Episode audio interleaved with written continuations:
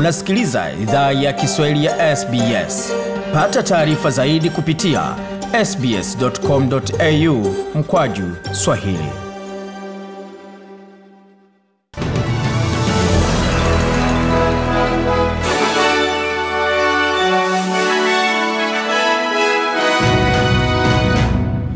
Wasikiza idhaa ya Kiswahili ya SBS na ikiwa ni taarifa kamili ya habari ikisomwa na Migode Migerano. Waziri Mkuu Scott Morrison amesema uwekezaji wa dola milioni 60 katika utalii ambao umetengwa katika bajeti ya shirikisho utasaidia kurejesha ajira katika eneo la kaskazini Queensland. Mfuko huo wa uwekezaji unajumuisha dola milioni 45 katika muda wa miaka mbili kwa shirika la Tourism Australia ili liweze lenga maeneo ya kanda yanayoathiriwa na uhaba wa watalii wa kimataifa. Uwekezaji wa ziada wa dola milioni 15 utatolewa hususan kwa shirika la utalii la Tourism Tropical North Queensland kwa shughuli za kuwavutia wageni watembelee eneo la Great Barrier Reef. Akizungumza kutoka Cairns mapema hii leo Jumanne, Bwana Morrison alisema muda umewadia kwa watalii wenye viza za kufanya kazi kurejea katika eneo hilo. Na To those backpackers who are here in Australia, it's time to come back up north uh, because there's going to be lots of tourists coming. Anasema kwa watalii wenye viza za kufanya kazi ambao wako Australia, muda umefika kurejea katika maeneo ya kaskazini, kwa sababu kutakuwa watalii wengi ambao watakuwa wanakuja na biashara za hapa zitakuhitaji ufanye kazi huku. Pia nataka kuhamasisha mje huku kaskazini, kutakuwa fursa nyingi, na naweza sema hivyo pia kwa Australia wengine.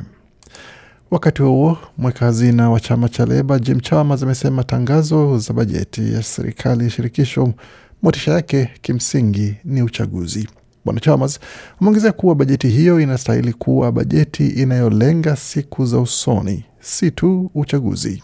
Now, if this government truly cared about the cost of living pressures on Australian working families, they wouldn't have spent the best Anasema kama bajeti hii wages ilikuwa inajali maslahi ya maisha ya wa Australia kawaida, mtihani wa bajeti hii ni je, inapunguza shinikizo kwa gharama ya maisha kwa wajibikishaji, na je, inalenga tena jamii zilizokabiliwa na mafuriko na zile zilizoathiriwa na majanga ya asili? Je, inaanza kukabiliana na uporaji na matumizi mabaya yanayoelezea bajeti hii na kuirejesha tena katika hali ya uwajibikishaji? Na je, inafanya uchumi wetu kuwa na hali ya ustahimilivu na bajeti zetu za familia kustahimili? Na je, inainua kiwango cha kasi kwa uchumi wa Australia? Bwana Chama Zapo akiwa na maswali mengi, majibu yakiwa ni machache. Na kiongozi mpya wa jimbo la kusini Australia Peter Malanauskas ametangaza mageuzi kwa usimamizi wa uviko katika jimbo hilo. Ameongeza kuwa baraza lake la mawaziri litachukua nafasi ya kamati ya uviko 19 ambayo ilikuwa ikihudumu kwa swala hilo. There will be a change to policy and process in respect to COVID management in the state of South Australia under my leadership. Anasema kutakuwa mageuzi kwa sera na michakato kwa usimamizi wa uviko katika jimbo la kusini Australia chini ya uongozi wangu. Naweza tangaza leo kuwa kamati ya utayari ya uviko inawekwa kando na nafasi yake itachukuliwa na kamati ndogo ya baraza la mawaziri. Kamati hiyo ndogo ni baraza la usimamizi wa dharura, alisema Bwana Malanauskas. Amesema pia kuwa anataka baraza la mawaziri liwe na nafasi muhimu katika usimamizi wa uviko ambao utakuwa sambamba na sera ya taifa. Ametangaza pia kuwa mbunge wa Kona Chris Picton atakuwa waziri wa afya na ustawi wa jimbo la kusini Australia. Tukiangazia taarifa zingine ambazo tumeandalia ni pamoja na kwamba rais wa Ukraine Volodymyr Zelensky amewatolea wito raia wa nchi hiyo kuendelea na mapambano dhidi ya wanajeshi wa Urusi katikati ya ongezeko la mashambulizi dhidi ya raia. Akizungumza kwa njia ya video, bwana Zelenski amesema kwamba wameona na wametumwa wakifyatua risasi kwa watu walio huru na kuwataja wanajeshi wa Urusi kama watumwa wa propaganda. Rais huyo wa Ukraine ameongeza kuwa vita hivyo vinawageuza raia wa kawaida wa Ukraine kuwa mashujaa na kwamba ushujaa huo pia umeshangaza maadui. Wanajeshi wa Urusi jana Jumatatu walitumia mabomu na kufyatua risasi hewani ili kuzima maandamano katika mji wa kusini mwa Kherson. Waandamanaji hao wanapinga hatua ya kuchukuliwa kwa nguvu mji huo wa kusini mwa Ukraine baada ya uvamizi wa mwezi uliopita. Waziri wa mambo ya nje wa Ukraine Dmytro Kuleba alichapisha video kwenye mtandao wa Twitter akimwonyesha mwanaume aliyebeba bendera ya Ukraine aliyejeruhiwa kwa risasi. Kwenye video hiyo, milio ya risasi inasikika na kuonyesha watu waliobeba bendera wakimbia ili kumsaidia mwanaume huyo aliyekuwa akivuja damu. Tukielekea barani Afrika ambako vikosi vya usalama vya Sudan vilimpiga risasi na kumuua kijana mmoja siku ya Jumatatu wakati wa msako mkali dhidi ya mapinduzi ya kijeshi ya mwaka jana, madaktari walisema.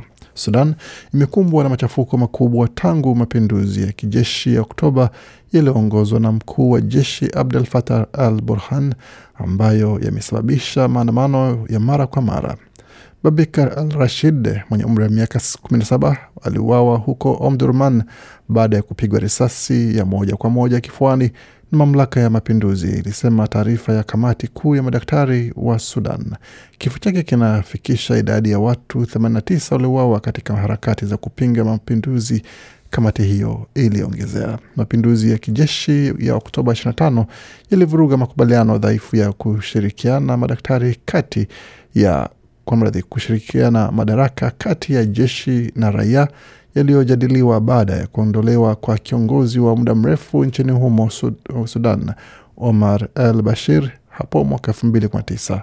Maandamano ya Jumatatu yalifanyika haswa katika mji mkuu wa Khartum na miji jirani ya Omdurman na kaskazini mwa Khartum. Vikosi vya usalama vilifyatua gesi ya kutoa machozi ili kuzima maandamano hayo, kwa mujibu wa walioshuhudia. Maandamano Jumatatu yalikuja huku Marekani ikisema kwamba imeweka vikwazo kwa Central Reserve Police ama CRP nchini Sudan kutokana na matumizi yake ya nguvu kupita kiasi dhidi ya waandamanaji wanaounga mkono demokrasia, kulingana na waziri wa fedha Bwana Brian Nelson. Tukielekea nchini Kenya ambako serikali ya taifa hilo imesema kuwa inatarajia uchumi wake kuimarika kwa asilimia sita mwaka huu. Baada ya kunawiri kwa asilimia 9.9 katika robo ya tatu ya mwaka wa kifedha wa 2021 pamoja na kuongezeka kwa mapokeo ya fedha kutoka raia wake wanaoishi ughaibuni.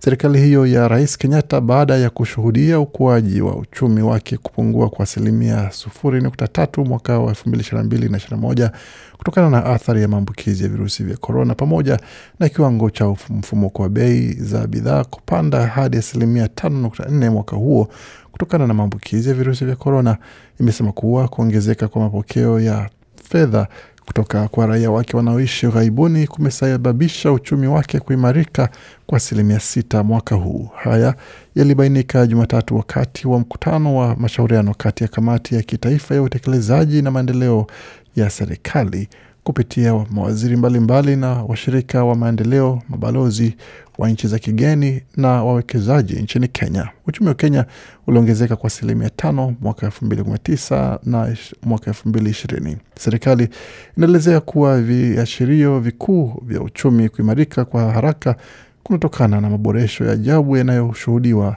katika sekta ya huduma ya viwanda. Waendelea kusikia idhaa Kiswahili ya SBS ukiwa na migode migerano, tukuendelea makala ambayo tumeandalia kwa sasa. Tuelekee moja kwa moja katika suala zima la michezo, tukitazama kile ambacho kinajiri kwa sasa, hususan katika taarifa za michezo kwa upande wa maandalizi ya michezo ambayo itakuwa ni ya kufuzu kwa kombe la dunia kule nchini Qatar baadaye mwaka huu, ambapo Socceroos, timu ya taifa ya mpira wa miguu ikihusika katika mechi dhidi ya Japan ambayo itakuwa ni mechi ambapo Australia lazima ishinde. Sare wala kufungwa itakuwa ni sawia na kifo ama matumaini ya timu hiyo kufikia kifo chake. Na kwa sasa wachezaji washambuliaji muhimu kama Tom Rogic watakosa mechi ya Alhamis ambayo itakuwa ni dhidi ya Japan pamoja na mechi itakayofuata ya wiki ijayo dhidi ya Saudi Arabia kwa sababu ya jeraha. Hata hivyo, mlinzi Kyle Rolls naye pia atakosa mechi hizo zote mbili baada ya kupatwa na uviko katika vipimo vilivyofanywa alipokuwa kambini. Na mchezaji mwingine Alex Wilkinson, Wilkinson ambaye amecheza mara kumi na sita kwa Australia kwa sasa anaingia katika kikosi hicho katika nafasi ama safu ya ulinzi kuweza kuchukua nafasi ya Kyle Rolls ambaye amepata uviko kumi na tisa na kumaanisha kwamba sasa Alex Wilkinson hatatumikia SNFC, badala yake atajibu wito wa taifa. Ryan McGowan kwa sasa naye pia ambaye anacheza mchezo wa kulipwa kule Kuwait ataelekea moja kwa moja hadi Saudia baada ya kupata nafasi ya kuweza kuitwa na katika kikosi hicho kwa kuweza kuongezea nguvu safu ya ulinzi ya timu ya taifa ya Australia. Na kutakuwa na mengine mengi zaidi ambayo tunaweza kuwaletea katika taarifa za michezo, lakini kwa sasa tutazame hali ilivyo katika masoko.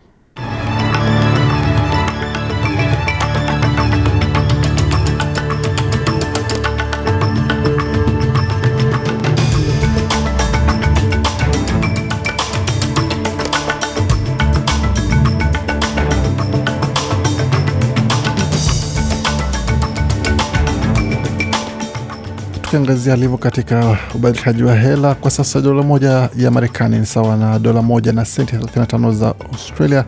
Dola moja ya Australia ikiwa na shilingi elfu 1712 na senti 17 za Tanzania, na dola moja ya Australia sawa na shilingi 84 na senti 61 za Kenya, wakati dola moja ya Australia sawa na shilingi 2649 za Uganda. Dola moja ya Australia sawa na faranga 758 za Rwanda na dola moja ya Australia sawa na faranga 1486 na senti 85 za Congo, wakati dola moja ya Australia sawa na faranga 1519 za Burundi. Hapo basi, kama una nia ya kutuma hela nyumbani, umejua viwango vikoje kwa sasa, lakini tembelea mtandao unaotumia kuweza kujua kwa uhakika zaidi, maana vinabadilika sekunde baada ya nyingine. Lakini katika utabiri wa hali hewa mjini Adelaide kwa sasa nyuzi joto kwa sasa ni 22.2, wakati mjini Brisbane ni 26, Canberra zikiwa ni 27.1, Darwin 28.5, Hobart 16.8, Perth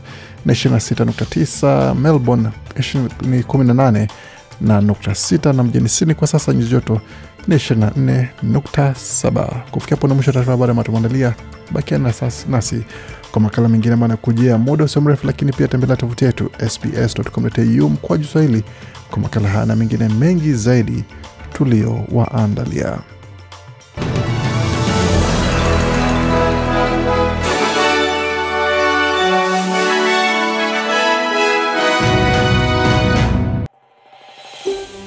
Je, unataka kusikiliza taarifa zingine kama hizi? Sikiliza zilizorekodiwa kwenye Apple, Google, Spotify au popote pale unapozipata.